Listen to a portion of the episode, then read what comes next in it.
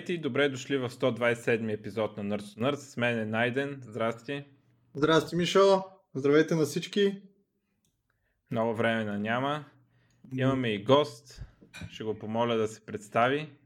Здрасти. А, първо благодаря за поканата. Аз се казвам Юрий Георгиев и съм тук да говоря малко за моя Game Engine, което е, вероятно ще стане в втората част на предаването на подкаста. А, какво за мен? Аз мога да кажа, че работя за VMware, а, за щатския филиал в една малка тяхна лаборатория за експериментални проекти. XLabs 49 се казва. И като цяло моите интереси са свързани повече с а, компютърна графика в реално време. И това ще е, може би, по, по-голямата част, а, за която аз ще говоря. Ама в VMware това ли работиш? Или няма ами? Ами не, в, в VMware правя други работи. Всъщност там гордо е изцяло ресърч, който в един момент идват и казват, абе искаме решение, как да... Трябва да се измисли някак си да се направи еди какво си. И а, ние сме един малък екип, Advanced Technology Group, които просто сядаме и почваме да ровичкаме нещата и да измислим начин как това се случи. Мога да дам пример а, след около няколко месеца, когато бъде патентовано това, което сега правим, понеже съм под а, там NDA и така нататък. Ама да, въпросът е, че не правиш нищо свързано с графика, по-скоро не, някакви... Не, да. Не, не, по-скоро ровичкаме виртуални машини, бут сектори на виртуалния био, все такива неща, които примерно а, все още не са имплементирани и няма м- широк достъп до тях през APIs и така нататък. И ние гледаме кой би бил най-елегантният начин това да се направи, без все още да има поддръжка за широката публика програмисти, нали? А, и нещо такова. В момента работим примерно по решение за зомби виртуални машини. И там си C++ програмист? Не, там съм, значи, трябваше да съм C++ програмист, но като навсякъде накрая ставаш каквото се наложи. Mm-hmm. Добре. Да, сега, примерно пиша на Go там. А, ужас. Да. А, имам коментари аз по, по темата, но нали, а, да. Добре, че не е JavaScript, примерно. Явно, явно ти харесва, защото на мен, ако ме накара да пиша нещо, което не искам, просто ще им кажа благодаря, чао! Ами истината е, че всъщност съвсем откровенно и с ръка на сърцето го казвам, че това е най-приятният екип, с който някога съм работил. Включително и българската част, с които горе-долу почти нямам контакт единствено с директора на и там един малък екип от а, програмисти, а, които са, може би, едни от най-приятните и най-интелигентни хора, с които съм работил. А, нещо, което беше неочаквано за мен. Та, та да, чак, действително... Чак търпи. да, да. А, наистина бих искал да ги похваля колегите, защото са много приятни. И, и горе от това е, което мога да кажа за себе си за сега. Може би в предаването нататък ще стане по-ясно. Да, ами да почваме с всичките клюки. Това път, че поне аз от моя страна ще изберем неща, които смятам за много големи, а, вместо нали, редовните ревюта на устройства и такива неща, които са излезнали, защото просто мина много време. А,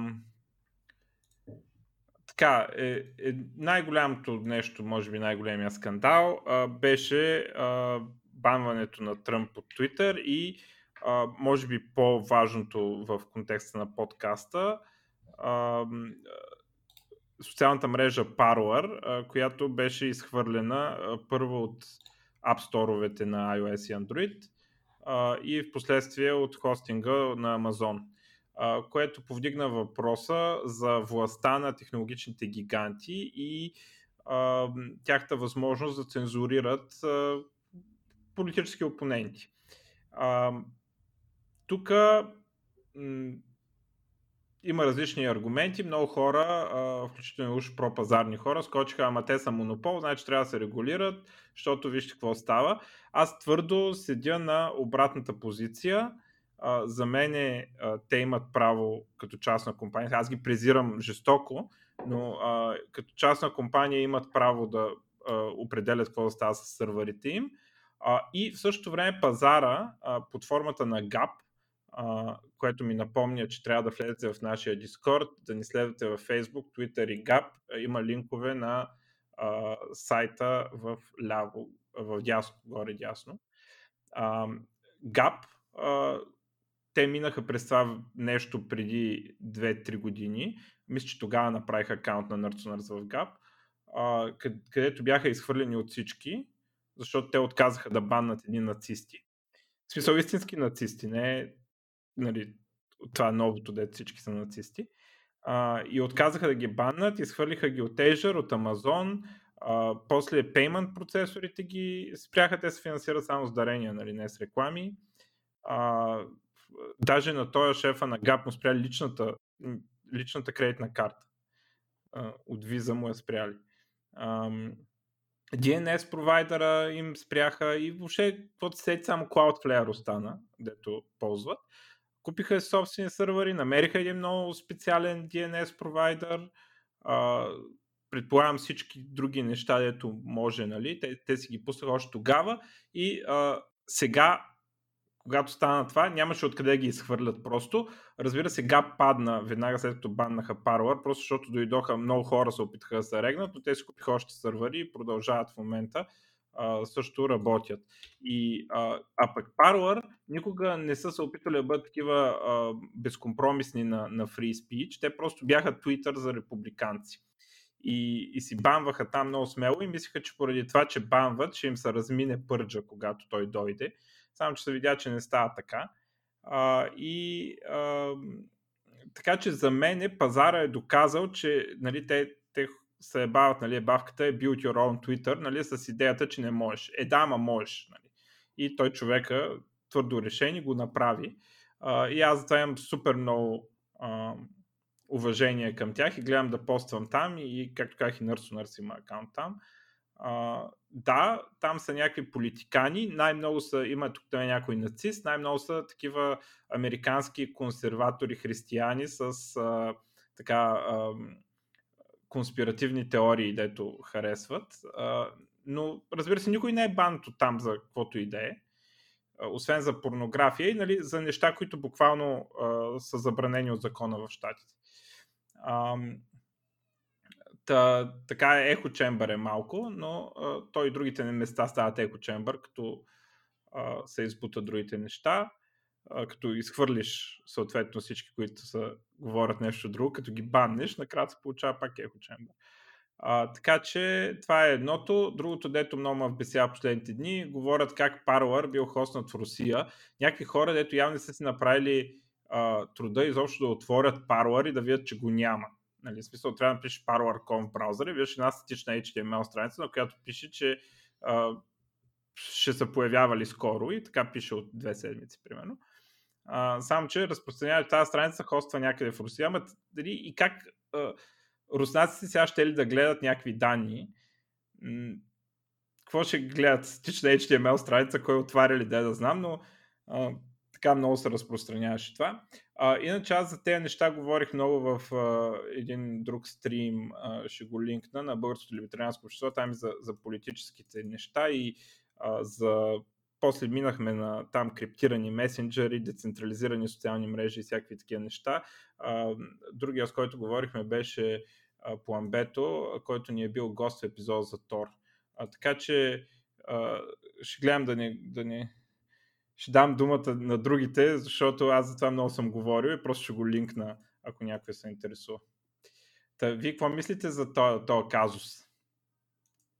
Или не мислите за този казус? Аз лично съм пък против това да има каквито и да било банове и махания на... Какво значение има в някаква социална мрежа дали се пледира или не се пледира за хейт или ако ще и за каквото и да е. В смисъл, това е решение Абе. на някакви потребители в тази социална мрежа. А пък това някакво е така. постинга на социалната мрежа. Едно е социалната мрежа да реши няма, не допускаме хейт спич или еди какво си, обаче някакъв провайдер да реши, че някаква социална мрежа има прекалено много такъв контент, затова ще спре, според мен е пълна мизерия. И според мен това само доказва, че не трябва да се ползват никакви от големите хостинги за каквито и да е социални мрежи а, просто за да не могат да се спират такива неща. Както и за всякакви чатове и тъна и тъна. В смисъл, това е моето мнение. Но ето, ако, беше, ако толкова беше ескалирала ситуацията в Америка, нямаше проблем. Руснаците ще си пратят войските и да оправят Америка, както Америка пращат войските си да оправят други държави. Щом те не могат да се оправят сами, това е. Но ако ти предлагаш хостинг или каквото и да е, и ти си написал в този хостинг какво е забранено и какво не е забранено, ти не можеш откъде на къде избирателно ти ще решаваш ми да, ама вече имате прекалено много контент, който е за или какво, затова ще възпрем. Това е пълна тъпотия. Лично за мен. Е, те го обясняват по друг начин всъщност. Те не казват точно така, те казват едва ли не заради тази социална мрежа прибиха един полицай, примерно. така го изкарват, нали? Това какво значи, че сега ако аз накарам да пребият някакъв полицай в Фейсбук, ще трябва Амазон да спрат Фейсбук ли? В смисъл, да фак? Еми, от тяхта гледа точка, те Parler не, не били достатъчно те в крайна сметка се оказа, че най-много са организирали в Фейсбук, а не в Parler, нито в Gap. Обаче, нали, Фейсбук един вид са опитвали, нали, а пък другите не. А, но те, това, което стана в Пърджа, беше, че те баннаха и добрия доктор Рон Пол. Нали? Те, въобще всеки, който не беше ясно от тях, беше баннат превентивно и после, а, грешка, грешка и след два дни го връщаш. Нали? А, те просто толкова се бяха наплашили, че бяха избанили всичко и после върнаха някой. а, но така. Но то, то тук въпросът е по-скоро за възможността а, дали може да пазара да предоставя альтернативи на тези доставчици, които вече са толкова големи и а, нали, имат такава маса. И аз като се замисля едно време, а, хоствахме, си хоствахме проектите а, на наши сървъри и бяхме свикнали да имаме имейл сървър и така нататък. Имаше някакво ноу-хау и, и нали, м- такива парченца код, които прелитаха от проект в проект. А, как да си, да си управляваме наша собствена инфраструктура до някъде, нали, как казах, мейл сървъри, наши сървъри и така нататък. И всяка се замисля, аз от толкова време хоствам по някакви такива места, като Azure, че и нали, пращам мейли с SendGrid и, и някакви такива неща и се замислих, че лека по лека се губи ноу-хауто на, на това как се прави и, и в един момент, като те ударят, се чудиш какво точно, как точно се правиш това. И другото е, че като станеш с iDoc един сървър, как да е, като станеш много сървър и то в един момент осъзнаеш, че не знаеш как а, да хостваш толкова много сървъри. Ако постепенно си растял, а, за да стигнеш до това ниво, ти си добавил сървъри лека по лека и си а, правил инфраструктурата и кода, така че да, да може да работи в тази среда. А сега се получава едно такова нещо, което те провайдери това удобство, което ни дават, ние вече толкова свикваме с него, че не знаем как се прави по друг начин. Аз по принцип за това си мисля, че и за това се чуда, има супер много open source free блокчейн базирани альтернативни социални мрежи. Не знам, защо не ползваха някой от тях. Сега не знам, аз не знам, че има една Мастодон, която е а, нали, някаква тесия се хостват и е децентрализирана и альтернатива на Twitter и буквално е копия на Twitter. Аз а, Мастодон е като, като IRC сървъри, на, на, които се линкват, на този принцип работи. Супер! Всеки е, може да пусне сървър и да... Има някакъв фикс, нали, някакво такова, но аз примерно това Minds съм ползвал де според мен, за съжаление, повече са някакви рецепти за готвене. Но Minds е едва ли не альтернатива на Medium и реално е много прилично изглеждаш готин сайт с подобна, подобна нали, функционалност. И знам, че има някакви... Ама Minds, Minds също, доколкото разбрах, апа е заминал покрай това, покрай пърджа. След като оправиха Parler, хостингът, нали, там, който клауд или който ги хоства, още не ги е изгонил, обаче... А иначе Minds, между другото, ми струва много сложно. В смисъл такъв, че не е юзер-френдли. Ни точки, събираш, изваждаш, не знам какво. Еми. Не... Аз съм се регнал и там, аз разбира се, като така такова на принципа го правя, нали, че отивам и се регвам навсякъде, ама Minds нещо не... Стори ми са твърде сложно, за да е използваемо просто. Ти да обясна на нашите слушатели, ми ще се регва навсякъде, защото никога не си ползва истинските имена. Така че няма проблем да се регва навсякъде. Да, другото е не си ползват истинските имена. Не, че някой не ми знае истинските имена, дето в момента слуша, а, и, или че нали, е трудно да се намери, обаче е така, трябва първо за да дразним а, те, които твърдат, че трябва да си с истинско си име, защото аргумента, който напишеш, примерно като спориш с някой идиот във Фейсбук, не трябва да зависи изобщо от това ти кой си. Трябва да зависи само от аргумента, който е, така че а, като, най-обичам като ми кажат, нали, а, ама ти са криеш кой си. Не ме интересува. Нали? Аз просто продължавам и нали, аргумент си аргумент. Аз съм казал, що смятам, че нещо е така. Не, не, не казвам, смятам, нали, трябва да вярваш, защото съм еди кой си. Аз съм казал, е, това са моите аргументи и те трябва да седат сами за себе си. Другото е, че а, когато а, повече хора използват псевдоними, а, това ще скрие хората, разни дисиденти, които наистина имат нужда да ползват псевдоними. Ако всички сме с имена и само някой човек с псевдоними, те ще си личат и, и ще който там ще иска да ги тормози, дали това ще са тайни служби, дали... Сега това от тайни служби доста да скриеш, обаче е такива cancel culture, дето искат да, да звънат на шефа ти, той те уволни от работа. Е, те нали, хора се затрудняват нали, и се затрудняват достатъчно. Като има повече псевдоними, ще се затрудняват още повече, за да направят такива проблеми. Да, а, така че съм голям фен и на това с псевдонимите аз съм, тук вероятно всички, които ни слушат, знаят, но Фейсбук реално беше тази социална мрежа, която промени и, и накара хората да използват истинските си имена в интернет. Преди това никога никой, никъде, аре, MySpace никога не съм имал, не знам кой е имал, но никой никъде не използваше истинските си имена. И дори в момента никъде другаде реално не е нужно да използвате истинските си имена. Дори в LinkedIn никой не. Нали, не, че никой не може да ви каже нещо, но на практика може да използвате някакво друго име. Само тъпия Фейсбук ви форсва да използвате истинските си имена. А... То с LinkedIn там работа е, че ти искаш да го използваш, нали, си име, защото... Ами, зависи, нали... някога не искаш. Мисля, аз примерно мога да не искам да ме намира някой и да види къде съм работил или нещо друго. Аз съм си добавил си вито, каквото искам да си добавя и точка. Но поне в LinkedIn може да си криете акаунта реално погледнато. Не, мога не може да го деактивираш, но може да го скриваш от търсачки и тъна. Тъй, че до някъде е окей okay да ползваш истинското име, защото не могат да намерят. А, anyway, а, но, но това за, за въпросната тема, ако искате да минем към някакви, по, някакви по-забавни не знам, теми. А знаеш ли кое ми е много забавно? Как се дигна цената на биткоина? На криптото цените, а, както знаете, излетяха в небесата. Биткоин стигна до 40 хиляди, етера до 1400, не знам си колко. Нали, най-високите такова в историята. Сега малко върна назад. А те защо се дигнаха? Там заради това, дето бяха анонснали, че... Или за какво се дигнаха всъщност? Значи, то по принцип... Какво е, въпросът е какво е писал Елон Мъск, за да ги вдигне? Нали? Не, а, е, он, не. А, да, значи, само неговите акции се дига, да, да, точно така. Внимание, ще, ще анонснем нещо невероятно. Дигат се акциите, продава. Въпросът е какво стана, че се дигнаха толкова много? Ами, то нещата си дадат така биткоина, има едни спекуланти, цената се движи от спекулация най-вече. И има едни спекуланти, дето чакат дори най-малкото нещо, за да, за да стане някакъв екшен, разбираш, да е интересно и те да, да въртат едни пари там.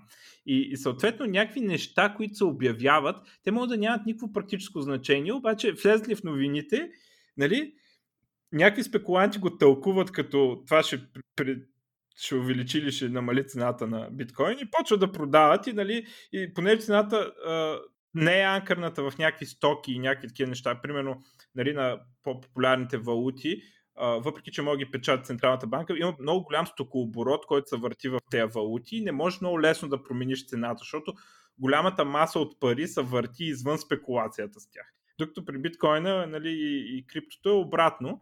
А, голямата маса пари се върти в спекулация, не в реалната им употреба, дали за пазаруване на нещо, дали за някакви смарт контракти и такива неща. И, и се получава така, че а, много лесно се, се засилва пазара в една или друга посока от някаква а, мал, с малко значение новина. И а, тук имаме, имаме едно м, така дългосрочно бавно вдигане на биткоина имахме през а, 2020. А, така пълзене нагоре, което даваше увереност на инвеститорите. После се появиха няколко новини свързана с някои институционални инвеститора, които купиха биткоин, на тях се гледат така в много добро око, защото те не са някакви, които въртат пари и днес ще купат, утре ще продадат, ами ги купуват за много дълго време.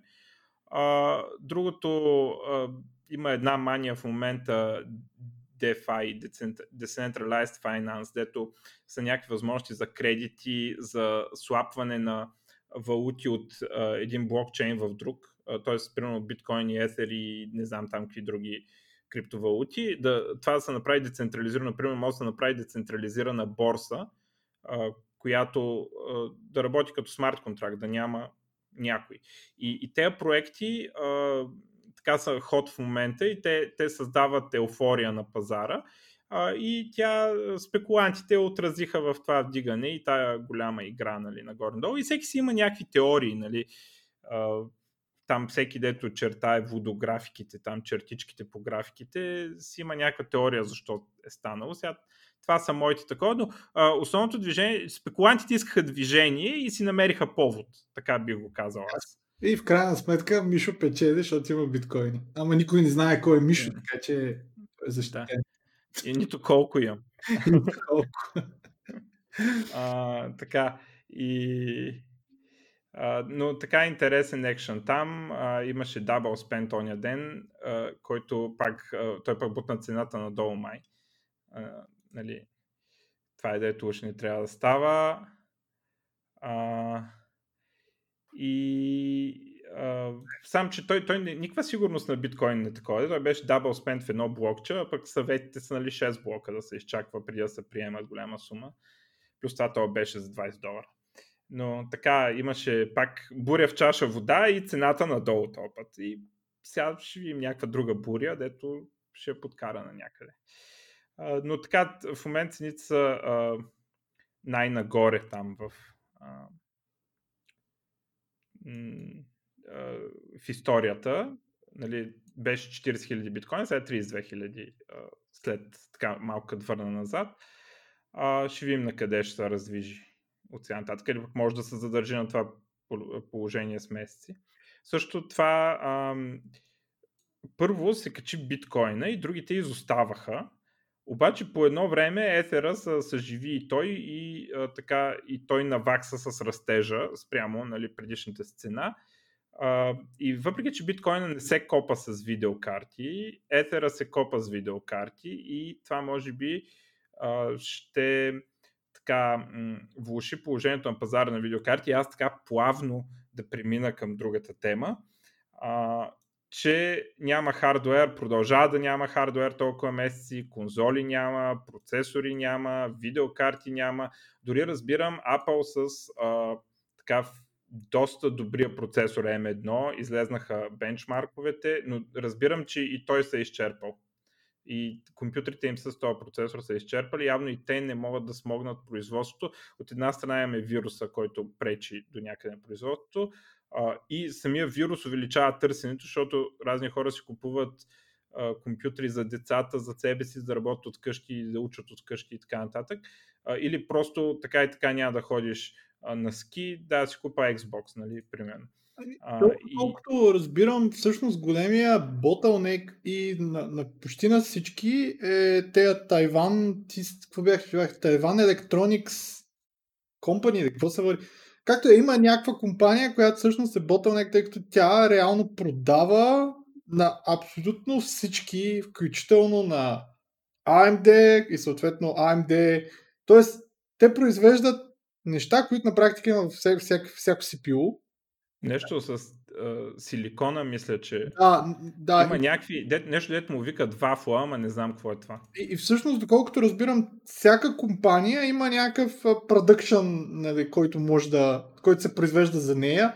И в случая и AMD си анонснаха новите процесори наскоро, които съдържат това и новите им видеокарти съдържат, включително те правят и всичко за Xbox и PlayStation. Демек, реално Xbox, PlayStation получават някакво парченце от парченцето на AMD, отделно, нали, и, и съответно, отделно и COVID може би допринася и съответно се получава някакъв ботълнек там и реално погледнато няма как просто в, в, в рамките на 3 месеца се наноснаха супер много нови продукти, както на Nvidia, така и на AMD, така и на Microsoft, така и на Sony, така и на Apple. И съответно няма как просто да се произвежда достатъчно, за да може изобщо а явно другите компании не искат толкова много да... Тоест, едва ли не също се възползват от това, че, няко... че има някакъв bottleneck, защото по този начин те също могат по-малко да фасилитират останалите си, си предприятия заради COVID. Нали? Така че нали, едва ли не те не пушват и едва ли не ми колкото произвеждат, толкова се произвеждат. Не знам, но иначе А1 и аз, а, смисъл, един колега... М1. А, да, М1, а, един колега си се казва, че е супер бърз. А, дори тествахме, което е супер абсурдно, Java 8 през Java 8 през техния а, там измислен леер на, на емулация билдва проекта по-бързо, отколкото моя i7 от 2020 година а, MacBook Pro 15. Нали? В смисъл, говорим за build time на Java Application през емулация е по-бързо, отколкото build time върху интелска, машина. Факт е, обаче, че в момента, в който аз пусна билда, а, съответно на мен а, почва да ми тротълва процесора, тъй като температурата се качва рязко много, докато и вероятно заради това а, M1 реално е по-бърз, но е значително по-бърз. В смисъл, сега не се спомням, вече ма беше към 20% по-бърз. Специално на този проект, който съм аз, е специално на build time. Във въпросния... Да, явно... Да, въпросния... Явно много добър процесор. Да, въпросният проект билдва както Java, така и има и малко Node, но, но на практика дори без Node частта, т.е. дори да я скипнем нея, а, пак е по-бърз. А пък с Node частта беше значително по-бърз. А, едно интересно нещо за този процесор е, че те го пускаха в по-низкия клас макове, пък реално се получава, че той е по-бърз от по-високия клас макове, които обаче пък имат много повече RAM. Не, а, и, да. И сега ние това, което не може да разберем много добре от а, наша гледна точка тук на коментиращи всезнайковци, а, е, че колко струва този процесор реално. Защото ти не можеш да си купиш само процесора при тях и, и нали, също недостига му нали, показва, че то е проблем. Ма, нали, то, че не може, не може точно да се определи колко струва това нещо и дали това е един процесор, който е много по-скъп на Apple да го произведат а, и те го продават по-ефтино, или пък е много по-ефтин, защото нали, едно нещо да кажеш, нали, че е много яко и е много бързо, да, ама за каква цена, нали? Обаче в момента това за каква цена е много трудно да се прецени тук. Ама то това с каква цена, всъщност не, не, някои хора си мислят, че частите на нещо цената на нещо. Ми не е така, защото те са направили някакъв огромен инвестмент за да го произведат. И това нещо, то инвестмент също е част от цената на всеки процесор, който продадат защото инвестмент трябва да се избие. Тъй, че аз не мисля, че това е много важно. Колко ами, важно е, важно е дали е економически смислено за Apple или е субсидирано, разбираш? Поред мен е економически смислено за Apple, защото те всъщност си произвеждат така иначе процесорите за iPhone и така нататък. Ако за тях не беше смислено да произвеждат процесорите за iPhone и iPad, те ще правят Qualcomm, нали? А, mm-hmm. Как правят всички останали но, но това, което всъщност е другото нещо е, че да, те пуснаха само малките макове. Първо, защото е само 16 гигабайта и те всъщност направиха един единствен модел на процесора, който си е с 16 гигабайта, т.е. не можеш да си купиш 32, защото това означава друг процесор, който те не са произвели. И а това ограничение на процесора или просто не са пуснали такава машина? Не, не той е, рамта ти е заедно в този блок също. Тоест, аха, аха. Да направи... А могат ли лесно да направят друг или нещо свързано с архитектурата на процесор? Не, вероятно могат, но просто трябва да тогава в момента производството има е едно и те всеки процесор, който се произведе, могат да го слагат където решат на база на деманда, докато в другия случай за тях това ще на практика това ще е много по-зле, защото те ще имат няколко процесора и в зависимост от това клиентите какво си поръчват, те няма да могат да местят един и същ процесор между различни машини в зависимост от това, кое се продава повече. И реално mm-hmm. се получи така, че те примерно имат супер много бройки от 32 гигабайтовия, който никой не си поръчва. Който те не могат да го сглобят и да го разглобят и да го таковат наново, нали? Anyway, но, друга, но и другия проблем е, че GPU-то на този процесор е много зле. В смисъл, казвайки много зле, говорим за iPhone зле. Тоест, не е зле за телефон, но е зле за всичко останало. Съответно, Apple на всеки от тяхните евенти, като пускат нещо, казват това е 20% по-бързо, whatever процента по-бързо. Те не пускат нещо за 15-инчови макове, защото тогава ще кажете ми съжаляваме, обаче нашата, нашата за игри и за видео... 20% по-бавно. Да, е по-бавно. Така че според мен те няма да го пуснат, докато не сложат допълнително а, GPU-та, които всъщност да поне да догонят перформанса, видео перформанса на текущия, на текущия MacBook Pro. Mm-hmm, добре. И, и всъщност нали, това за тях може би е първо, че е свързано с допълнително производство. Дори те да са го разработили, нали, е, е, е допълнително време. Да, в момента производството е голям проблем, то се вижда да, за всички. Да, да. така че а, според мен даже много добре направиха, че пуснаха просто един, създаде се шум, след 3-4 месеца ще пуснат втори, всъщност вероятно ще го пуснат за... Те правят юни обикновенно. По принцип MacBook Pro-тата нали, много хора не знаят, но обикновено Apple преди поне септемврийския евент им беше евента за глупаци, а, тъй като там показват iPhone и някакви такива къстъмърски неща. И по принцип имат юни евент, който е Apple Developer, бла бла бла, не знам какво се върши, където показват както нови версии на macOS и, и, и тъна, и, така и показват и пускат Pro нещата, т.е. обикновено пускат MacBook Pro тогава. Или поне преди така беше. Тоест, очаква се юни месец а, да се пуснат някакви евентуално голями Mac Pro или MacBook Pro. И те, може би, ще бъдат с подобен процесор, според мен ще бъдат същия. Може би ще имат по-добро GPU и вероятно ще имат повече мемори, защото 16 гигабайта, смисъл вече за нищо не са. Нали, смисъл, не знам. На мен поне, аз на всичките машини, които имам, с 32 гигабайта. И мака, буквално в момент, в който бутна macOS, пусна си проекта и така нататък, 24 гигабайта са отишли. Е, ти това с Java е така. Бе, не е от Java да ти кажа. В смисъл, дори да не пусна Java, ако просто си пусна мака и някакви тулове, които ползва, отново 16 гигабайта ще се изчезнали. А... Е, ама те са написани на Java, тето. Не, не, говоря за Chrome, ако си пусна някакъв Git клиент, ако си пусна, т.е. на един MySQL, дори нещата без идето. В момента, в който пусна ID плюс проект, да, на идето съм си дал 2 гигабайта, аз и на проект съм дал 4, за идето и за проекта отиват още 6, но дори без тия 6, 16 гигабайта са изчезнали и, съм, и, и почвам да слапвам. И въпреки, че маковете имат супер бърз хат, не почнеш да слапваш, нещата не са много добре. А, та, та да, но, но, но този чип е наистина супер впечатляващ и всъщност впечатляващо е и колко добре емулира и всъщност перформанса, който вади от тази емулация.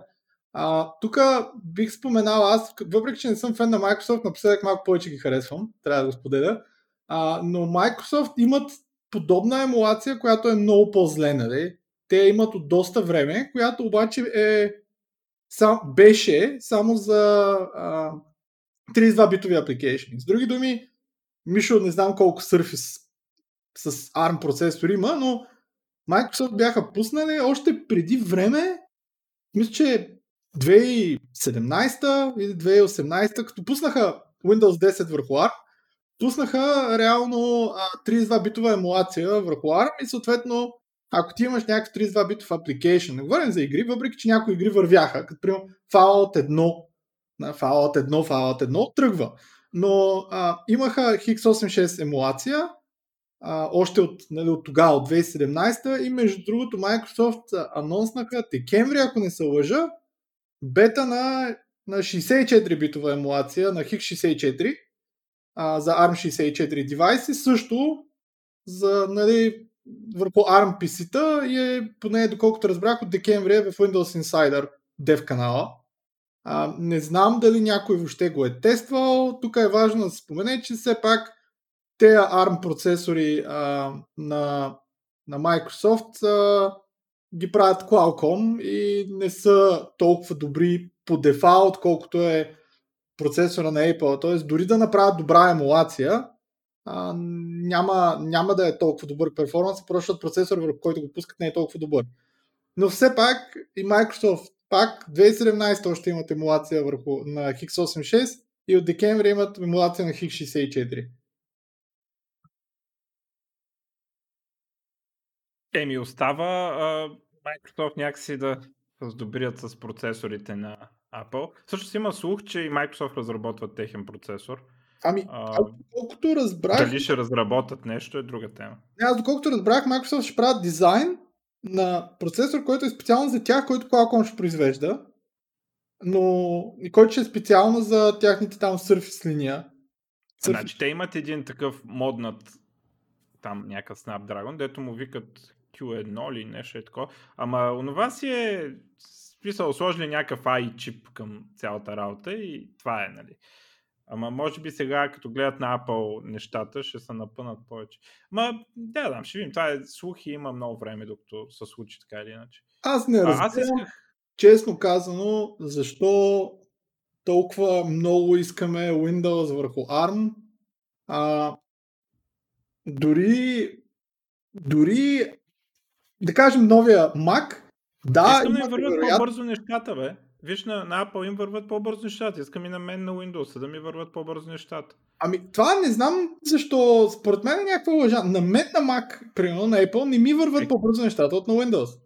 Мисля, Аз сега да, от на Windows. Иска, но... Между двата процесора сравнението искам да... На Apple процесор е по-бърз от интелския просто. Да направим? По-бърз е за някои неща. Мисъл, по-бърз е ами, за някои... Така ли? Аз, защото като гледам за почти всичко е по-бърз. Ами не, може да видиш в а, там ноутбук чек къде беше, има ги рейтнати всички процесори и Apple-ския процесор е примерно на 20 и някое място. Не е казано, че е най-бързия. Има 20 процесора преди него. Нали, включително AMD. Сигурно за някакви мултикор штороти. Ами, дори и така да е, смисъл, има ги. Така че... А... О, добре. Ще видим къде ще излезе но, края на това. Аз да кажем, а, аз повече бих се радвал да имам телефон с Windows, отколкото да имам а, ARM лаптоп с Windows. И, и в не, тази... не, мене ARM не ми е цел, бе. Просто а, изглежда, че Apple тръгва да бият на процесори. И, и аз искам на, да се цъкам и аз на бърз процесор, пък няма само те. Добре, в, в, все пак в тази връзка с а, телефоните, не знам колко от вас следят а, китайския маркет, но се появи, първо те бяха, мисля, Kickstarter проекти. Единия се казва Aya Neo, който е с Ryzen 5, а, а другия се казва WinG3. Те WinG1 и G2 си ги имал и преди сега е WinG3, който е с на Intel та новия, новия им мобилен чип, който не си спомням вече как се казваше. А, и с новата им мобилна видеокарта, там нещо с X ли беше, XE или какво беше, няма значение. Това говорим за 5,5 или там 6 инчови до 7 инчови девайсове, които са направени с цел Pocket Gaming. А, струват на цена 699 долара, ако не се лъжа, ще бъде Aya Neo, което е с AMD. А, G3 а, WinG3 ще бъде, мисля, че 799 първоначално и 999, когато го пускат, пуснат масово. Говорим за малък девайс, който е с размер на телефон, с контролер и всичко останало към него, а, на който може да играете на практика, който върви с Windows 10, Home, който се е Intel, и на него може да играете на практика всяка игра, която имате, макар и на WoW, включително и Cyberpunk, за който може би ще говорим след малко, но може да играете Cyberpunk, може да играете Skyrim, може да играете абсолютно всяка игра, която ви е кеф, като можете вие да си сменяте такъв да е волтиджа към въпросния девайс и съответно да лимитирате перформанса на база на battery life, тъй като battery life е между 2 и 4 часа. Но все пак, аз лично повече бих се кефил на девайс и бих си купил девайс, който мога да си го взема в чантата и като пътувам някъде 3 часа в самолета да игра Halo, вместо а, да имам лаптоп, който е с ап и на който мога да използвам офис за 3 часа. Невероятно. В смисъл, но явно различни таргети, де. Да. А, обаче аз искам да кажа да цените от известно време. А, значи, много ма дразни, че а, има някаква стигма на това да се вдигнат цените. Защото сега, примерно, няма продукт. В смисъл, не произвежда се колкото може и няма, не стига. И, и сега се появяват едни, понеже Nvidia, AMD, Microsoft, Sony, Apple, ако щеш, отказват да вдигнат цените до реалните пазарни цени, защото пазарните цени как се определят? Търсенето и предлагането. Как избираме кой да, да е, те за какво служат цените изобщо? Цените да служат като някаква форма на а, обезпечаване, на, на а, компенсиране на то, който произвежда нещо. Не, не име това смисъл на цените. Смисъл на цените е да се приоритизират неща, да се избере тоя, тая видеокарта на кой да се даде. Нали, това е целият смисъл на, на парите, на цените, не на парите, на, да, за да може да се разпределя ресурсът по някакъв, що годе оптимален начин, защото централното планиране не работи. И сега, какво става? Те обявяват конзоли за по 500 долара, другите обявяват видеокарти за по 600 долара и така нататък. И всичките тези неща, реално цената им е двойно по-голяма, защото търсенето и предлагането така се балансира, че Sony и PlayStation се продаваше, сега не знам колко е станало, може би е паднала малко, но се продаваше за над 1000 долара. И, и Xbox, и той 100 долара по-малко от PlayStation. И реално получаваме факта, че реалните цени са на, на PlayStation, на пазарната цена е 1000 долара, а Sony го продават за а, 500 долара. И, и резултата от това е, че се появяват прекупвачите. Купуват и те, те какво, каква услуга предлагат прекупвача? Прекупвача предлага на този, който иска да плати 1000 долара, а, му предлага услугата да се реди на опашката вместо него седно. И аз, обаче дразнището тук е, че когато аз искам да съм тоя и прекупвач има само в Штатите и в Англия и в Франция, аз ако си купа от него, ще, няма да имам гаранция. Това е проблема. И затова според мен Sony и Microsoft трябваше, като знаят, че няма стигнат конзолите, да обяват първия месец струват 1000 долара, втория месец струват 900 долара и така и така. И а, някъде април, примерно, ще може да си ги купите за 500 долара. Това ни е целта. Ако по-рано а, се окаже, че има стока остане, а, ще я продадем а, на по-ниска цена. Нали? Те искат да продават на по-ниска цена, обаче нямат. И когато нямаш, трябва да дигнеш цената, докато почнеш да имаш. Аз така съм дигал долу скандал в хлебарницата, че чувствам като по комунизма. Хляба е много ефтин, обаче пенсионерите са го изкупили преди аз да дойда от работа. Нали? И, и затова, според мен, има, има някаква така стигма, той може би като пиар такова, че не може да дигнеш цените, трябва да са народни цените, по 500 долара конзолката да върви. И в резултат, ти пак нямаш, аз пак нямам конзола за 500 долара, само че сега нямам и никва. Нали, аз бих си купил по-скъпа, а, обаче дори и специално за мен не мога да използвам прекупвачите заради гаранцията. Ма чай, защо да не ти въжи гаранцията? Какво значение има, че... Защото в някаква друга страна, не някакво друго име. Не има мен, аз половината ми макове, които съм взел са от друга страна. И... Да, бе, принципно е вярно, обаче ако Xbox не е вярно. В смисъл, защото тук не го продават и няма кой да го прави. А ти тук, ако ти се разведе Xbox, къде го караш? Ами това, което прави, като си го купа от някой тук, е, че го връщам на той и той си го връща откъде го е купил. За радост не ми се е развалял до сега, обаче когато, когато го купиш, ти мога го върнеш в съответния магазин, той си има обратен канал да го прати в Холандия, примерно, и там да, да го оправят официално и после да се върне обратно. Той просто ти оправя шипинга, разбираш? Добре. Те неща. А, и, и, нали, но, но това е супер. И ги хейтят тези прекупвачи. Всички хранят прекупвачите, а те реално то няма какво друго да стане. В смисъл, то е невъзможно да, да има друго развитие на нещата, освен да се появят прекупвачи. Когато компаниите не искат да вземат тези пари, някой друг ще дойде и ще предостави тази услуга. Просто, защото... Иначе ще има прекупвачи, просто няма да ти, няма да ти пуснат Xbox на 1000 долара първоначално, ще е 2000, защото Тотално ще... невярно. Невярно е това. Тотално невярно. Ако го пуснат на 1 милион, ще го пуснат ли прекупвачите с 2 милиона Xbox? Не, няма да го пуснат, защото цената е твърде висока, нали? И никой няма да им купи после Xbox за 2 милиона. Ама да, ма ти така не, че до април месец вероятно Xbox ще е 5. Не е вярно. Да, така. Именно това, че Xbox ще е 500 долара до април месец, ще пречи на прекупвачите да направят цената на Xbox за 2000 долара. Ама, мисълта ми е, че дори сега цената през прекупвач да е 1000 долара, до април месец вероятно ще е 500 долара. Така е, да, защото просто съплая ще достигне, ще се произведе да. достатъчно, за да стигне деманда, да.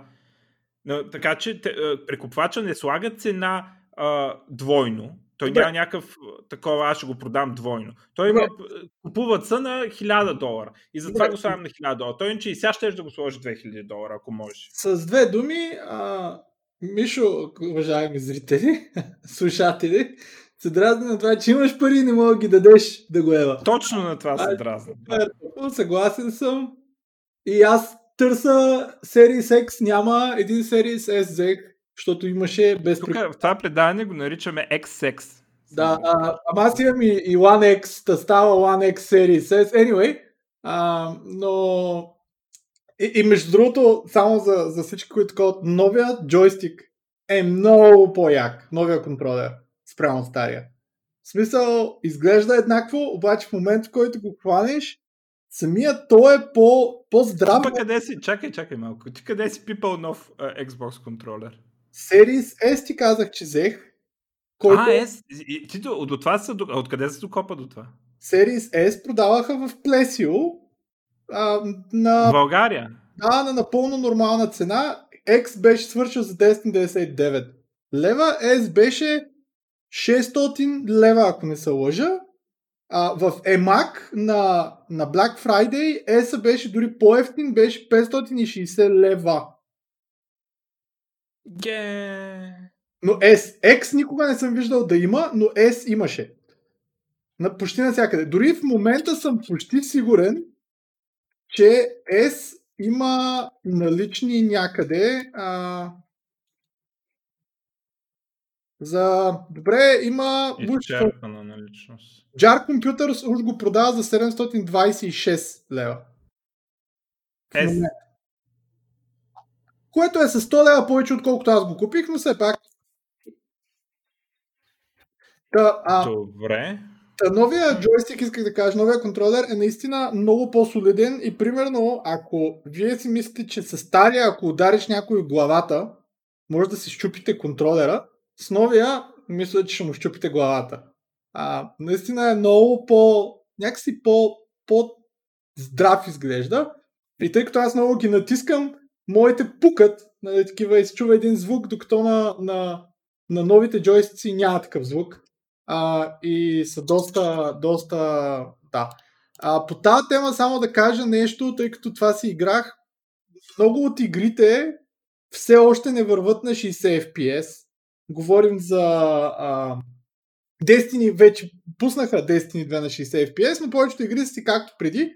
А, само да споделя, ако някой случайно има X или S, Skyrim и Fallout 4 са две от игрите, които предлагат модове в, а, в а, Xbox. Дори в Xbox имат модове. Това е почти никоя друга игра няма модинг в конзолни, конзолната си версия. Модинга обикновено е само за PC. Но и за двете игри има едно, на едно се казва Uncapped, на другото се нарича 60 FPS мисля мода, който анлоква въпросния FPS. А, като на Series S специално Fallout има проблем, но Skyrim върви блестящо. А, а на, на Xbox Series X и двете, доколкото разбрах, върват блестящо, 60 FPS. Просто пускате един мод, не е нужно да излезе, да излезе пач на Microsoft или на Bethesda и просто игрите са адски смут. А, и всъщност тук си говорихме с Мишо и преди да почне кола, преди няколко дни пробвах Xbox Remote Play. Това няма нищо общо с xCloud. xCloud е да играете в клауда, който не е available за България. Xbox Remote Play ви дава възможност да си пуснете Remote Play на конзолата и през вашия телефон, включително iPhone, където и да сте, ако имате добър connection, може директно да играете от вашия Xbox в къщи на всяка игра, която си качили и върви прекрасно, особено ако вкъщи имате 5 ГГц мрежа. А, съответно, мисля, че иска минимум нещо на само 10 мегабита, ако не се лъжа, и го пробвах и върви страхотно и е много готино, ако отидете във ваш приятел, който има Xbox, вместо да играете на сплит скрин, може просто да му вземете неговия втори джойстик, да си го вържете към телефона и телефона директно да се вържи към вашия Xbox у вас, да си играете. Или iPad, или какво ще да е. И още по-якото е, че ако случайно вкъщи ви е спрян Xbox, няма проблеми, пуска ви се сам отдалечено и просто си играете и е невероятно. Аз не мога да повярвам, че Microsoft мога да направят нещо толкова добро. и да работи. И наистина работи. И аз поне не усещам дилей в някакъв, който да ме дразни. Като казахме за дилей, я да кажем за Cyberpunk, дето след толкова дилей се оказа, че трябва да са дилейни още и голяма драма с този лонч, специално на конзолите, сегашните, както разбрахме, другите само найден може да се здобие с тях. но се оказа, че на старите конзоли играта практически е неиграем. Аз не знам някой как в смисъл пада до 15 FPS и е да. грозно. Първо вчера излезна някакъв пач, който ще подобри нещата, ма даже малко ги развали, но anyway. Сам, че това е два месеца след... В смисъл не е два месеца. Да. Кога излено? Е? Само, да. Месеци, нещо.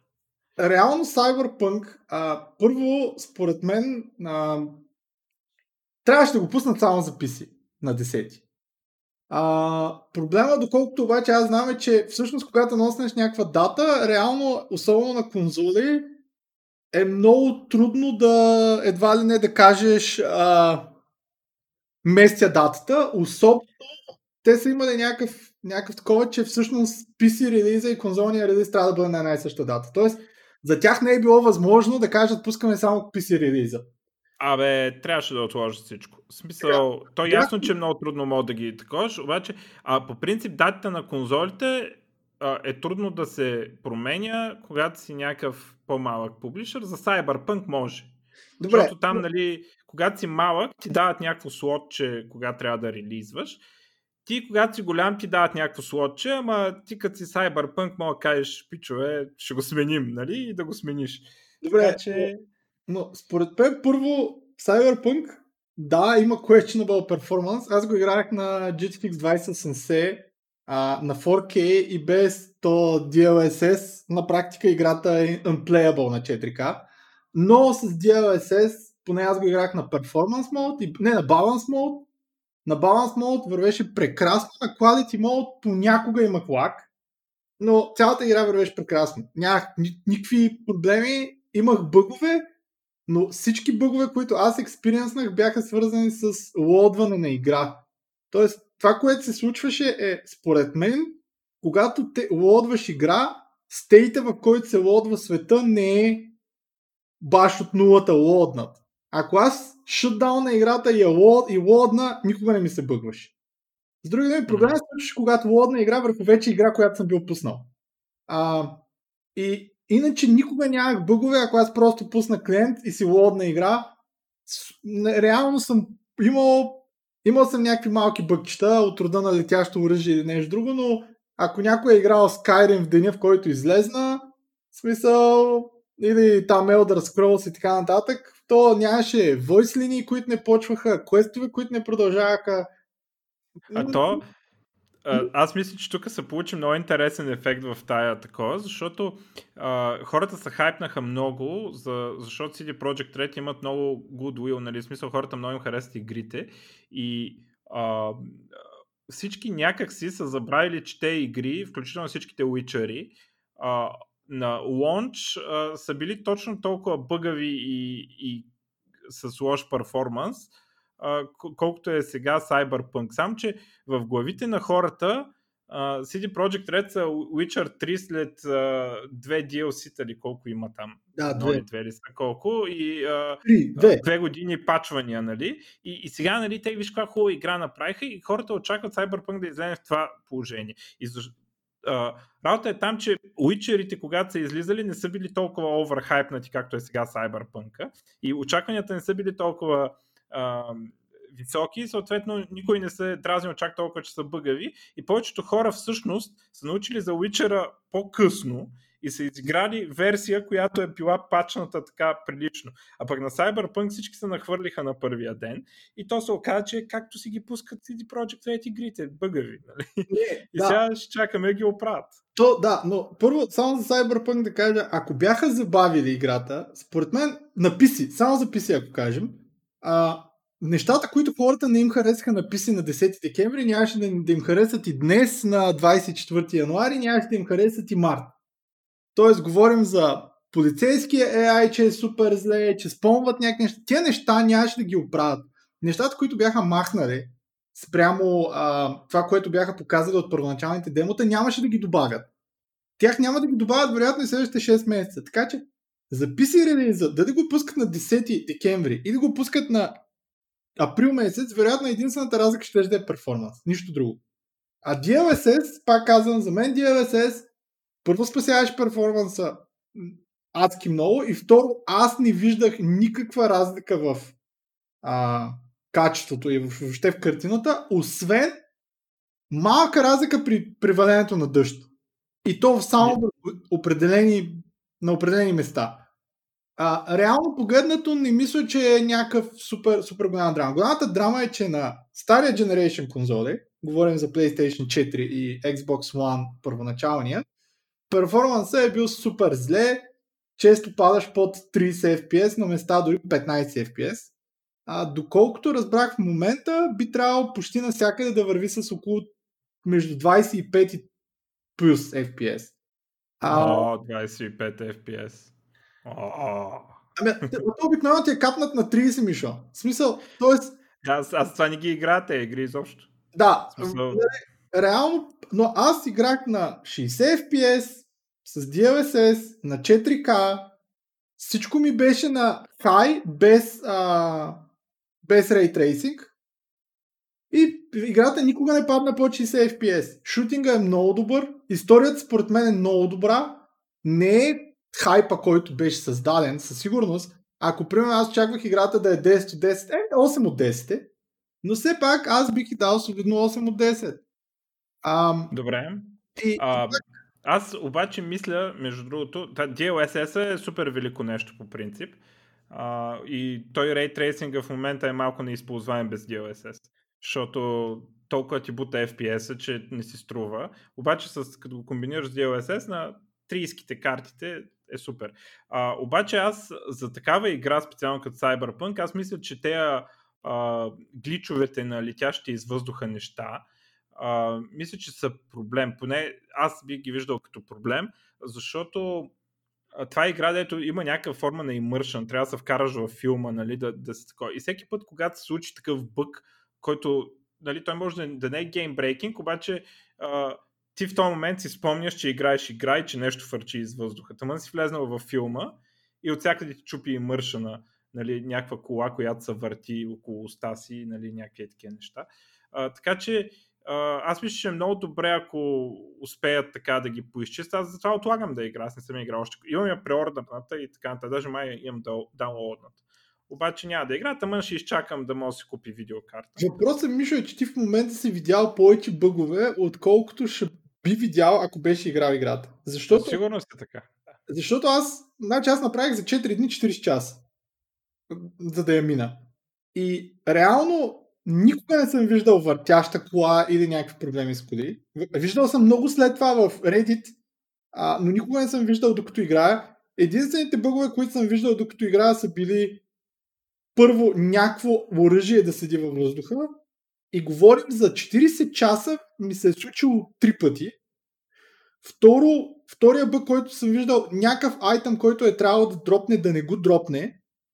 И за цялото ми плейтру се е случвало два пъти. И третия, който нали, за мен беше мържинг бък, беше в един квест, един всъщност аз реших да го убия и после имах възможност да го убия втори път. В смисъл, което за мен беше нали, просто нали, так, така се развиваха квестовете, просто на две различни места убиваш един и същи човек, за да не спълвам. Но и това беше, може би, единствения emerging, emerging, immersive бък, experience, че убих два пъти шефа на whatever, на стриптис клуба.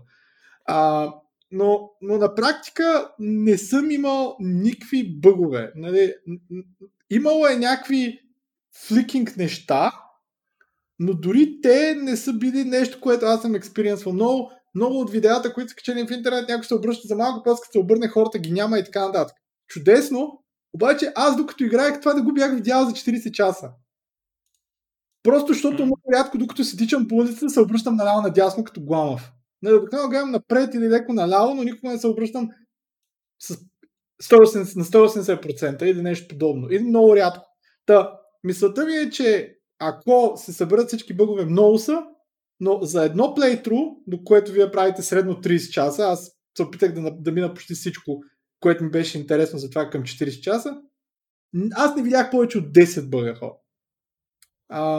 Нали, сумарно.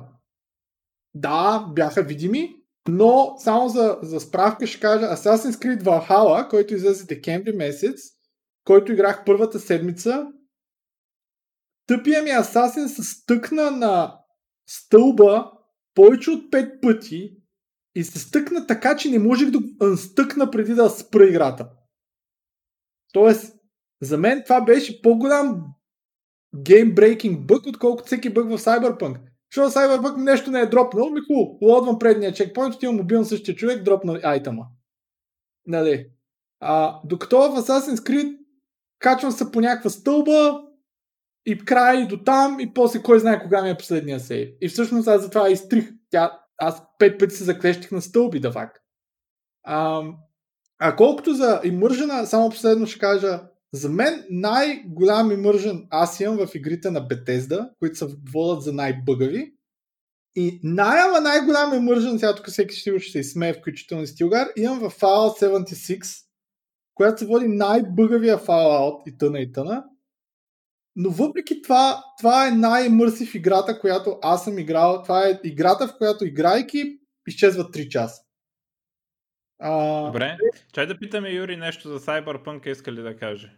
Преди да ни говориш за игра от преди 3 години. ами... А...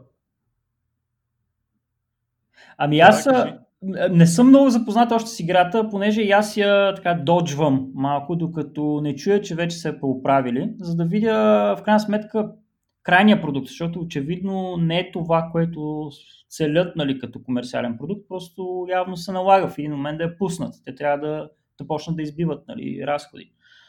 Та, и аз очаквам някакви а, пачове, DLC-та и така нататък, докато не, не чуя, че играта вече е така стабилна и може да се играе, да, наистина да е имърсив, за да, за да видя и действително да разбера все пак оригиналната идея зад нея и това, което наистина целят девелоперите. А, всичко, което Аз... знаме от слуховете в интернет. А, и така, горе-долу като, като Мишо постъпвам, малко така изчаквам. А вие играете ли ги те игри по много пъти? Защото аз специално, особено за RPG-тата, много рядко игра игра втори път, да, ама и RPG-та не са ми толкова любим жанр, а в същото време са жанр, който отнема страшно много време дори за едно изиграване.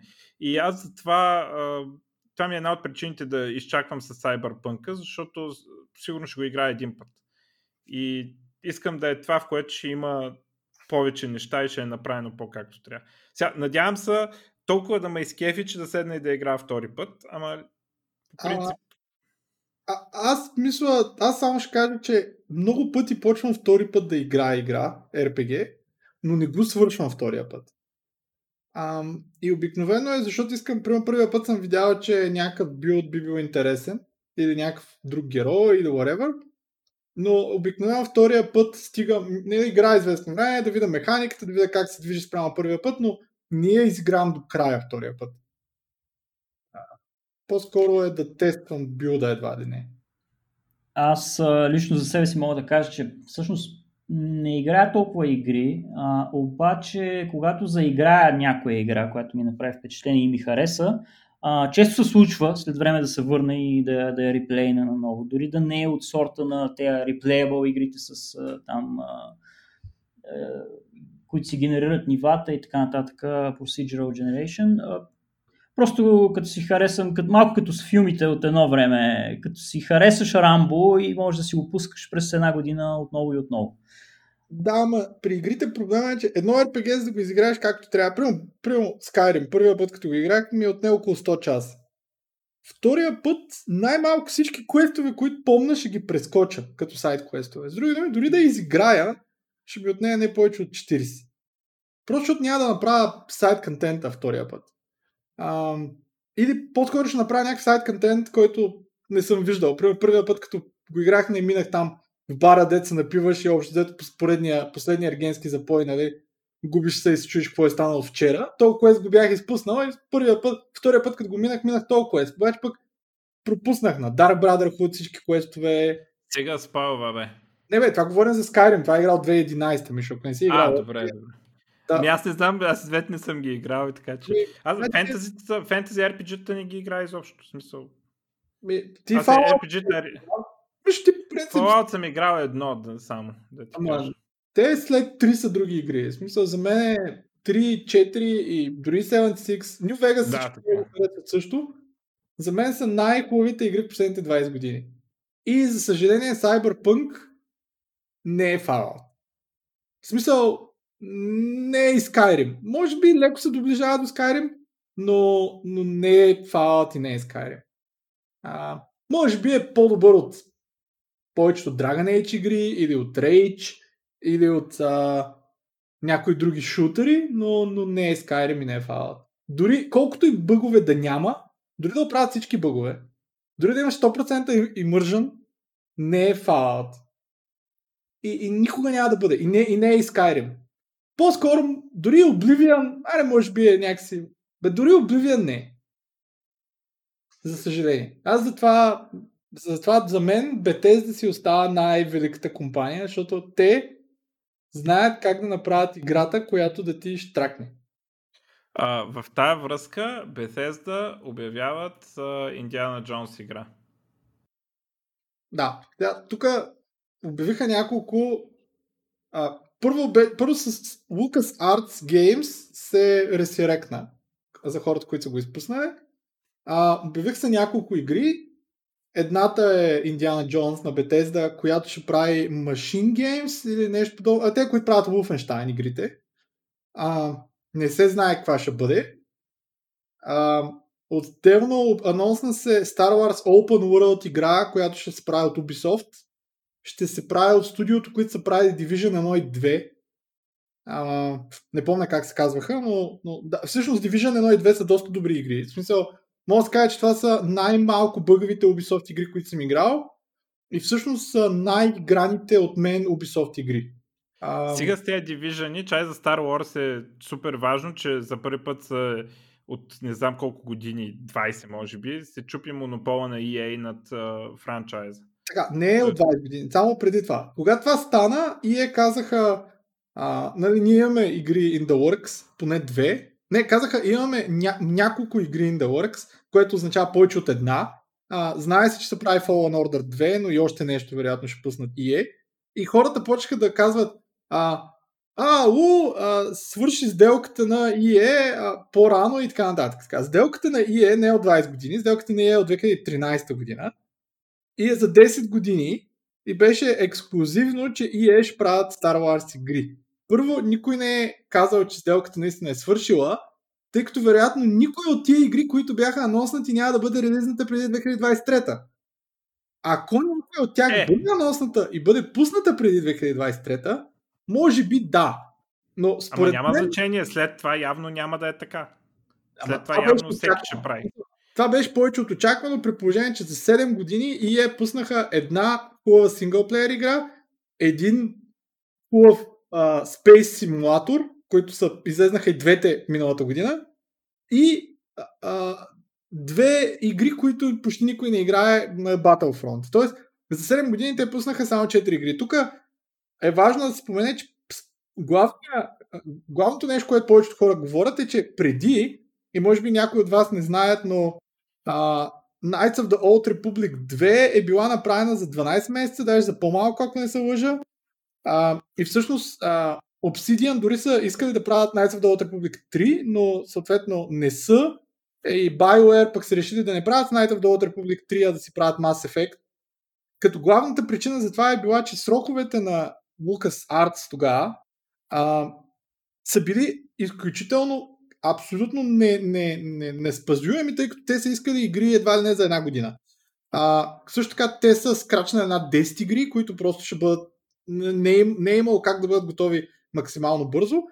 И преди Disney да купат а, Star Wars, да купят Lucasfilms, игрите се правиха много бързо.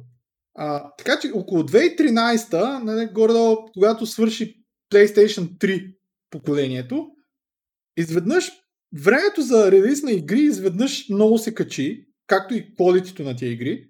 и всъщност, може би, Дисни и, и тогавашните, които си били ръководители, са смятали, че за 10 години, може би, много игри ще бъдат релизнати от EA.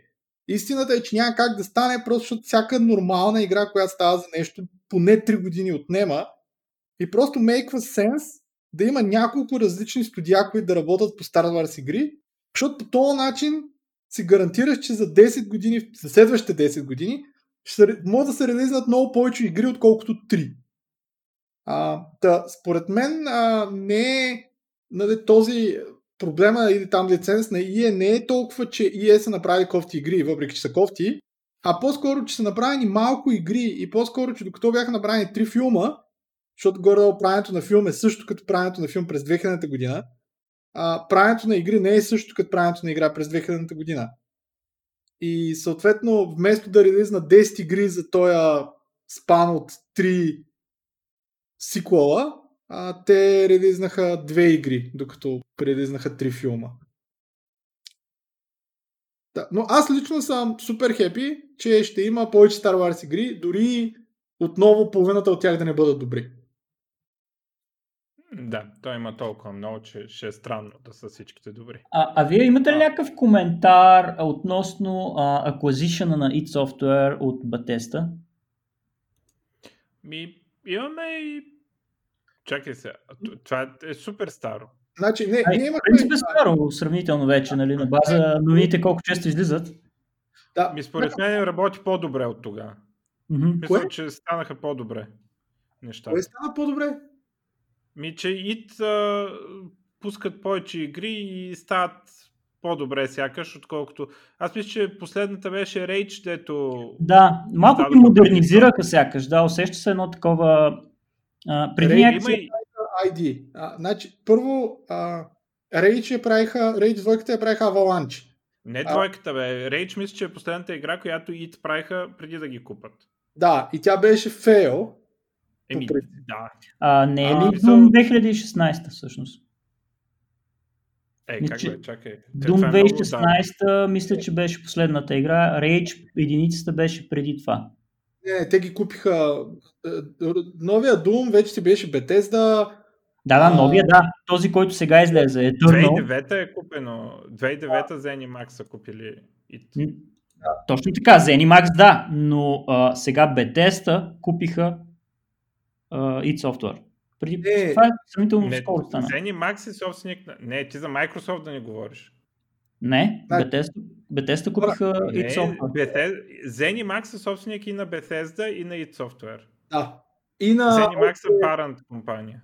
Да, значи, Zenimax, а... да, Zenimax сами аз, те всъщност дълги години бяха с id Software, но имаше acquisition някакъв от... А...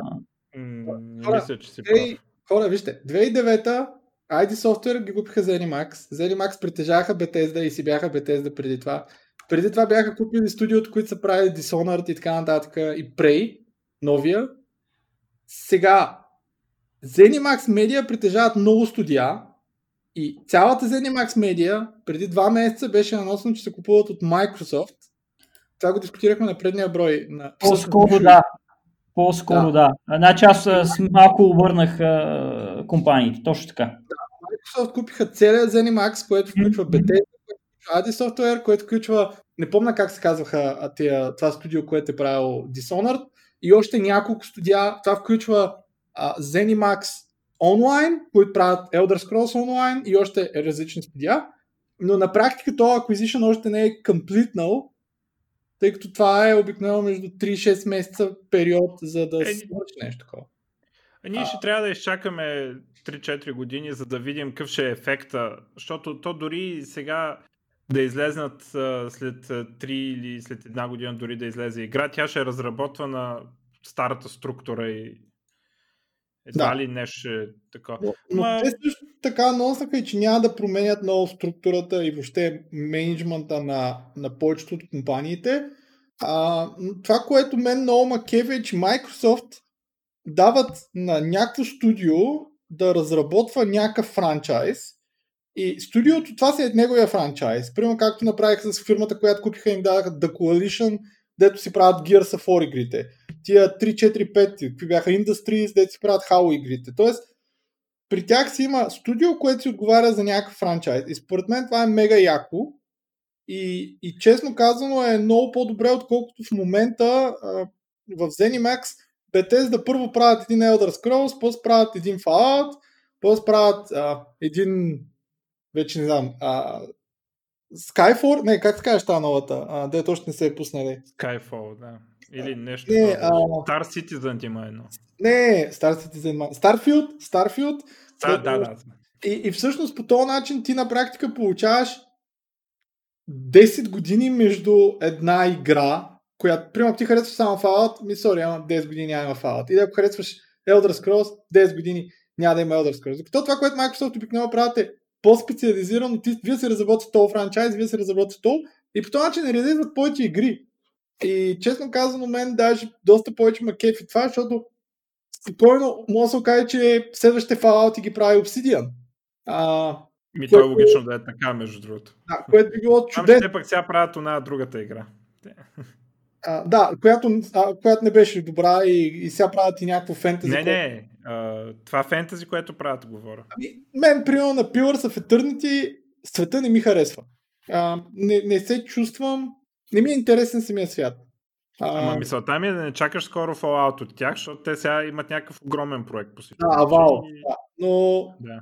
но не се знае това Авал какво ще стане с него, защото той всъщност идеята беше да е конкурент на Skyrim а, сори, на Elder Scrolls, пък сега Bethesda правят Elder Scrolls и може би не знаете, но Bethesda всъщност купиха и даже предсакаха една игра Rune 2, тъй като а, до някъде се смяташе, че това би бил някакъв конкурент на Skyrim.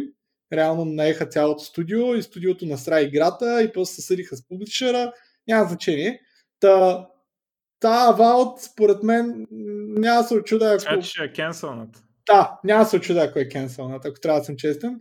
А, и, и, и примерно ще анонснат Fallout New Vegas 2 и всички ще бъдат супер щастливи. Аз бих бил супер щастлив. Но, anyway, но, но това, е, това го дискутирахме в предния брой с ID а, и, и така да е с Bethesda и Microsoft. А, аз лично не, не съм видял до сега да има някакви промени в Bethesda и не съм получил нови игри. То нищо не е станало. Да, съм получил нови игри в Game Pass, така че... А, това, което... дойдоха в Game Pass. Те си Дума дойде в Game Pass. планирани преди това, Мишо. И Дума, и Fallout, който го има там, New Vegas винаги си ги е имал, така че не, е, не, са, не са добавили нищо ново от, а, след Acquisition. А, това, Ще което дойде. аз а, така чух е, че разни хора, които вече не са в id Software специално, а, всъщност почнали да проявяват интерес след acquisition на Microsoft а, от бат... А, нали, Карма каза така, да. Ами да, и някакви други всъщност, май явно, които са сигурно там по-тесния екип. Всъщност проявявали, почнали да проявяват интерес дали да не се, да не се връщат. Ами то ами, добре. умря и сега Фейсбук ти иска да се регнеш и може би Кармак иска Той там напусна. Така да е. Той, той, той отдавна напусна. Ми сега каза, че ще седи от тях и ще работи по General AI, т.е. такова буквално роботи ще прави такива. В смисъл не е изкуствен интелект, дето ти разпознава картинки или играе Дота, ами General, такова, дето прилича на човек. И според мен нищо не прави, не знам. Да, да. Ма може да му омръзи нищо да не прави и да, да реши да поработи някъде. Да, може. Да. Ам... Тук само за Xbox, защото така и така говорихме, Имаше а, такъв скандал преди няколко дни, тъй като Microsoft бяха казали, че ще дигнат с невероятния 1 долар Xbox Gold. Не бе, как с 1 долар е? Двойно. Не, не, двойно. с 1 долар. С 1 долар на месец. Как? А, е, чакай сега. Не, двойно е. Не бе, инкриз 1 долар за едномесечния subscription. Абе, Това. не е нещо се обърга. Сега не ми се търси къде. Па да не се окаже, че за месец струва 1 долар. Не, не мога да е струва за месец 1 долар. Не, ми че за мен струва към 5 Не бе, двойно беше сега. Чакай сега. Сега ще му значи, кара... Ще са да инкризнат с 1 долар за един месец и 5 долара за 3 месеца. Тотал, нали, да стане. А, като според мен а, в крайна сметка е щяло да бъде, в момента е 9,99, е щяло да стане 10,99. А, и съответно всички хора рейджнаха, защото едва ли не Уще не, не, не, не, не, не, не. Значи, да, наистина е с 1 долар за месец, обаче а, 6 месечния subscription става 60 долара, а преди 60 долара е бил 12 месечния. Тоест, наистина а, едномесечния се увеличава малко, обаче пакетите се увеличават много, което реално го прави два пъти по-скъпо. Да, и в крайна сметка хората казаха това, защото искат Game Pass едва ли не да се продава, където Game Pass така иначе има Xbox Live. А, съответно имаше някакъв беклаш и Microsoft използваха това нали, да направят обращение. Даже то Фил Спенсър а, се извини и каза няма да вдигаме цените на Xbox Live Gold и дори на всички фри тайтли в маркетплейса, които са мултиплеер, а, ще може да ги играете безплатно, без да им... А така, ще може да ги играете онлайн, без да имате Xbox Gold. Аз лично не знам, що въобще ти трябва Xbox Gold за да играеш мултиплеер. Според мен Microsoft е, трябва да махне. Трябва да правят пари сега, чакай сега. Е, Нека, да, окей, okay, утре и Windows ще искат да правят пари, защото ползваш интернет, нали? А, но, но според мен това е простия, но поне в крайна сметка те завъртяха нещата. Първо казаха, няма, няма увеличаваме, извиних се и второ казаха всички фри игри от рода на чуда... и разни... Ама това, това е такъв, такова обръщане и, и отне по-малко от 24 часа, между другото, че аз, не, аз си мисля, че това е планирано. Това е някакъв пиар стън. Не може да са вярвали, че хората много ще се да радват, че им дигат цената двойно. Според мен, това, което те ще да кажат, е след като се случи някакъв бек, беклаш, са ще да кажат хора, обаче поне даваме безплатните игри да се играе безплатно. Обаче след като стана толкова зле, нали, те казаха, аре, няма да дигаме цените, пък това да сме си го планирали да, да ги направим безплатните игри безплатно, ще си го дадем така и така. И всъщност излезна позитивен, а, позитивна промяна. Докато иначе беше планирана като нали, хем-хем. Нали, едва ли не. Знам, за мен беше някакво абсурдно. В смисъл, цялата ситуация беше абсурдна, независимо нали, дали цената е оправдана или не. Таковато беше някакво... Днеска обявяваме едно, те... той Бойко Борисов си държи по-дълго на думата. Да, тук е много важно, че преди 6 месеца някъде изчезнаха пакетите за Xbox Live Gold за една година. Тоест да. не можеш да купиш Xbox Live Gold за, за 12 месеца. И тогава беше взена спекулацията, че едва ли не Microsoft ще разкарат Xbox Game Live или ще остават само Game Pass, който ще е на цена Xbox Game Live и, и всъщност няма да имаш то Gold Live, няма да имаш нужда от Gold Live. А, сега става ясно, че може би те са разкарали тия 12 месечни пакети заради промяната в цената, а, но заради беклаша всъщност да. Да, много, много странно беше всичко. А, добре, аз имам тук. Трябва да гледам само да ти кажа на тебе найдене, да приключваме с тази първа част. А, искам да кажа някои интересни продукта от а, онова. А, Цесли беше, какво беше там, дето обявяват много продукти в началото на годината. Забравих кой бе.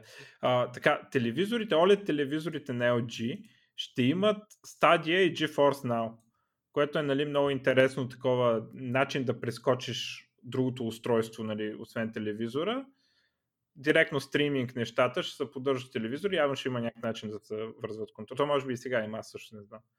А, да се вързват контролери и да се цъка телевизора да, да ти става конзола по някакъв начин.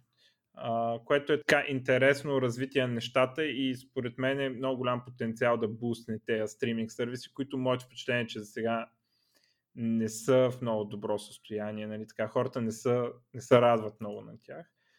А, има вече три а, рутера. Всъщност единия се продава, мисля, другите ще се продават другия месец с а, Wi-Fi 6E, което ще отвори там 6 ГГц спектър и не знам какво си там.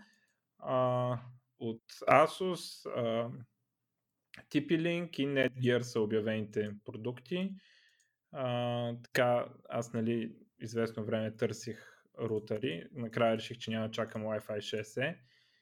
А, и си купих Wi-Fi 6. Като най- най-големия кяр и от Wi-Fi 6, и от Wi-Fi 6E е когато къщата ви и дори и да не сте в къща сами, дори да сте в блок и да имате съседи отгоре, отдолу и така нататък, а, това помага, когато е натоварен бандуита, когато има много устройства вързани, независимо дали за ваше или за някой друг рутер. А, помага да, да не става down, да, да, не, са, да не дегрейдва Wi-Fi връзката от това, че има много устройства, които си пречат. Нали? Wi-Fi 6 и, и 6E първо имат повече спектър, после а, имат технологии, съвсем такива алгоритми и други подобни технологии, които а, правят по-лесно да, са, а, да не се блъскат много устройства и а, всъщност въпреки дори и старите устройства ще се, ще се облегчи техния спектър, когато а, новите устройства, които си купуваш междувременно, а, почваш да ги ползваш с Wi-Fi 6, да ги, да ги вързваш на другите частоти или те просто да използват други технологии, това ще облегчи за старите устройства коннективитето. така че ако а, ти се случва вкъщи да доближаваш до този проблем, а, където много устройства а, почват вече да, да затлачват Wi-Fi, което вкъщи до някъде сега не съм много сигурен, ама имам чувство, че и почваше да става. А, така че има смисъл този апгрейд, особено ако а, от Wi-Fi 4 е много силен апгрейд. Нали, ако си бил преди това на Wi-Fi 4 рутер, да се скочи на 6 или 6E, наистина се усеща значително. А, така, LG ThinkPad ще имат модели с 16 по 10 дисплей, което винаги е по-добре. Така, не винаги, ама по-високите дисплеи според мен са по-добре, с, да са по-малко widescreen и, и по-такова близо до 4 към 3 аспект ratio, колкото може. Нали? 16 по 10 е малка стъпка, но поне е в тази посока. А, така.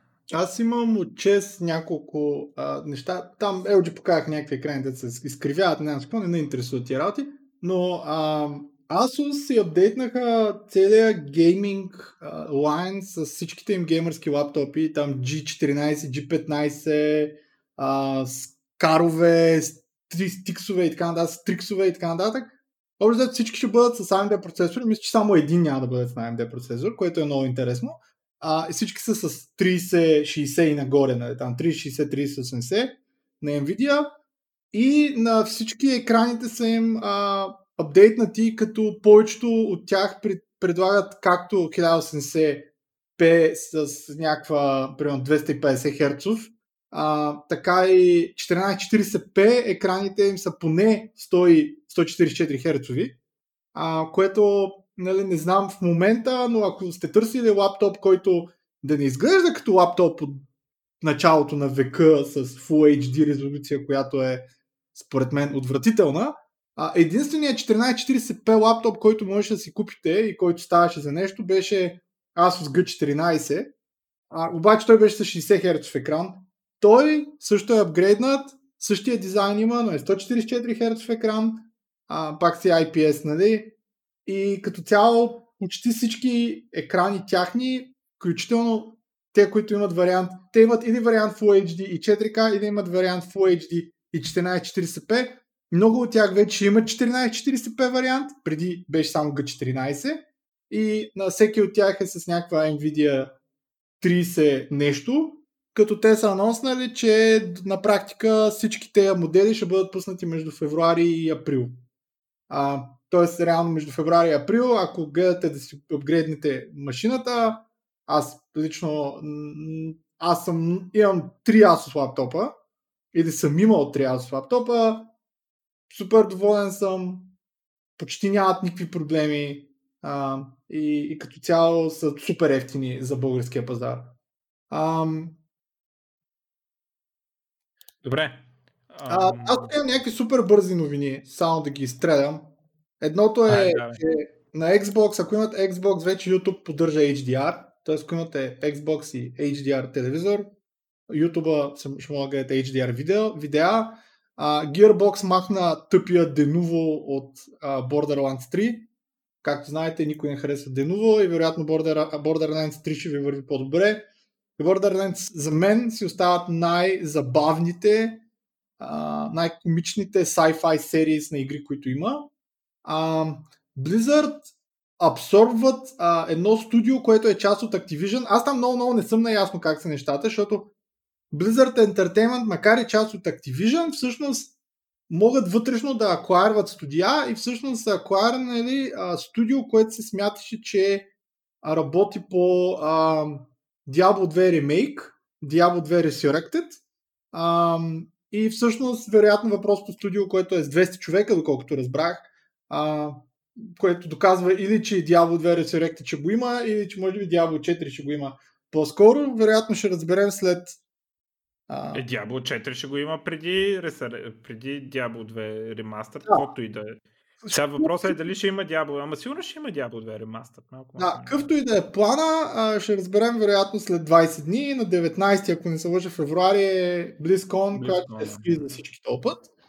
А, освен това, тук Battlefield 6 майната му, някакви Apple девайси, нали, новите iPhone имало а, потенциал за такива, ако имате а, им, медицински импланти на сърцето да влияят, естествено, че влияят, имат магнит по дяволите, така че не съм сигурен доколко това е новина.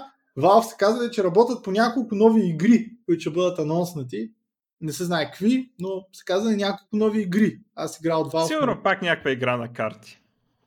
Да, може би. И по принцип имам две не свързани с игри новини. Едната е, че на 19 януари излезна GraalVM 21. А, може би повечето от вас не знаят какво е GraalVM. GraalVM на практика е а, както трябва да бъде направен .NET by Oracle. С други думи, GraalVM е виртуална машина, която е нещо като да си представим .NET фреймворк, който работи. А, горе-долу предлага вариант за писане на а, нещо, нали, което те наричат truffle, т.е. по много лесен начин да направиш а, едва ли не е някакво синтакс 3 на, на, на някакъв език и съответно да направиш компилатора за някакъв език, който върви върху GraalVM. GraalVM поддържа вече с версия 21.0 има native такъв truffle за Java, Java 8 и Java 11. А, тъй преди това си вървеше с Java, но вече има Java върху цено Java, която тръгва Java, т.е. Java, която компилира Java. И въпросният GraalVM 21 поддържа както Java 8, така и Java 11, поддържа Ruby, поддържа Python, поддържа JavaScript, поддържа R, поддържа много езици и във всички тези езици можеш да колваш другия език измежду тях. Тоест, на практика в един същ проект можеш да мешиш колкото си искаш от тези езици по всякакъв начин. А, и GraalVM 21, не знам за предните, но GraalVM 21 върви на Windows. А, включително LLVM езици също, които също можеш да смесваш. А на Windows само да споделя, че ще трябва, зависимо от това коя версия на GraalVM качите, ще трябва да сведете едно, а, един Visual C++ Redistributive Package, било то там 2017 или 2010, в зависимост от версиите, които искате да ползвате, но а, това е а, също така е много лесно, може да се имплементирате ваш език, ако искате, който общо използвайки то Truffle Language, Truffle Framework, може да си направите някакъв ваш език, който общо взето да може да се говори с всеки от тия другите езици и горе-долу да имате нещо, което .NET обещаваха от 2001 година, ама видяхме, че по-скоро махат езици, отколкото да свалят. А, Защото никой не... Как ще махат, бе? Езици е, махнаха J-Sharp. Махнаха. Що махнат език, значи махат край. Те, е? Защото никой не го ползва, бе. Ами аз го ползвах, бе. Аз го ползвах тогава. И трябваше да ползвам IKVM.net в крайна сметка, който поддържаше J-Sharp по това време. Езици бол. Сам, че няма димант. В смисъл, в момента има два езика, където някой го интересува, другите всички. Е, да, в момента с води, че Python е най-разпространен език за обучение, а Java е най-разпространен език в Enterprise, .NET е някакъв, сам си Sharp е някакъв език в България. Не бе, аз ти говоря за два .NET езика, където някой се интересува. Има и Python и Ruby-то седат там и никой не, никой не говори за тях. Microsoft, докато ги пробутваха, до тогава, после ги подариха там на някакви open source и... Това е реално... Да, окей. Okay.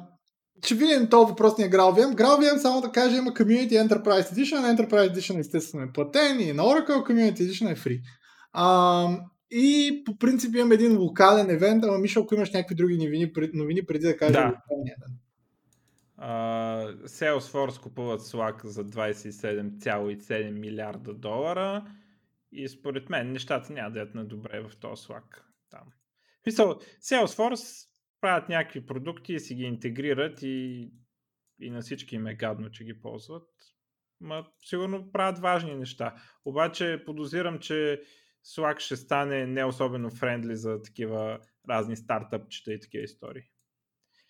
И ще са, стане по-enterprise и, и ще, ще го ползва компании, които ползват Salesforce с целият пакет от неща.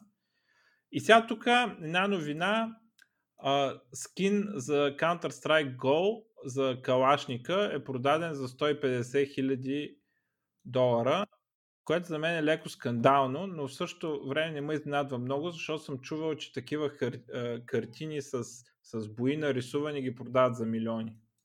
Така че, що да не.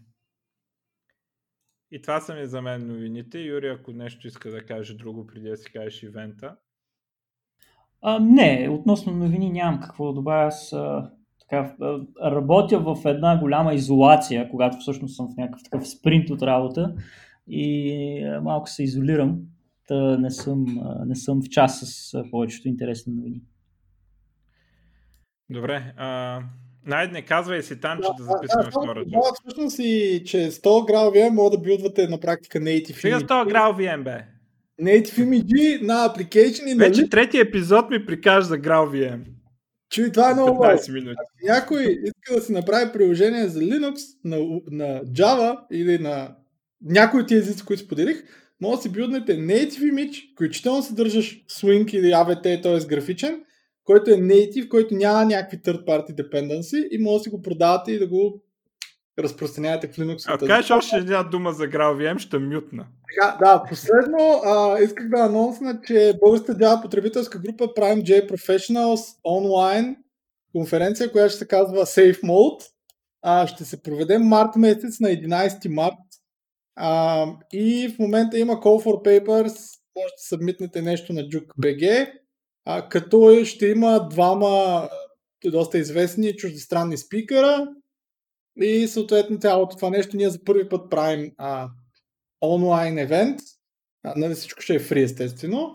А, цялото нещо вероятно ще пробваме да го стримнем в Facebook и в YouTube като а, ако някой има, мога да ме намери някой, ако има в социалните мрежи, ако някой има добър фидбек за какъв тул да се ползва и какъв тул да не се ползва за въпросния стриминг, може да ми пингне, а, тъй като тук Restream е един от вариантите и някои други варианти, но още не сме решили окончателно какво нещо да ползваме и за първи път правим нещо такова, така че съм много, а, много ще се радвам, ако някой, който е правил подобен стриминг към YouTube и Facebook, ако шерне неговите а, да, неговите виждания за нещата. Не не е нужно да е само с Call for Papers. А, по принцип се целим да има 4 лекции или нещо такова. Ще почва при вечер и ще свършва до средната вечер. Всичко ще го има на запис, нали, ако някой иска да го гледа после. Ами, това е. Това е. Айде. Мен. Ще чуем във втората част. Чао. Thank you.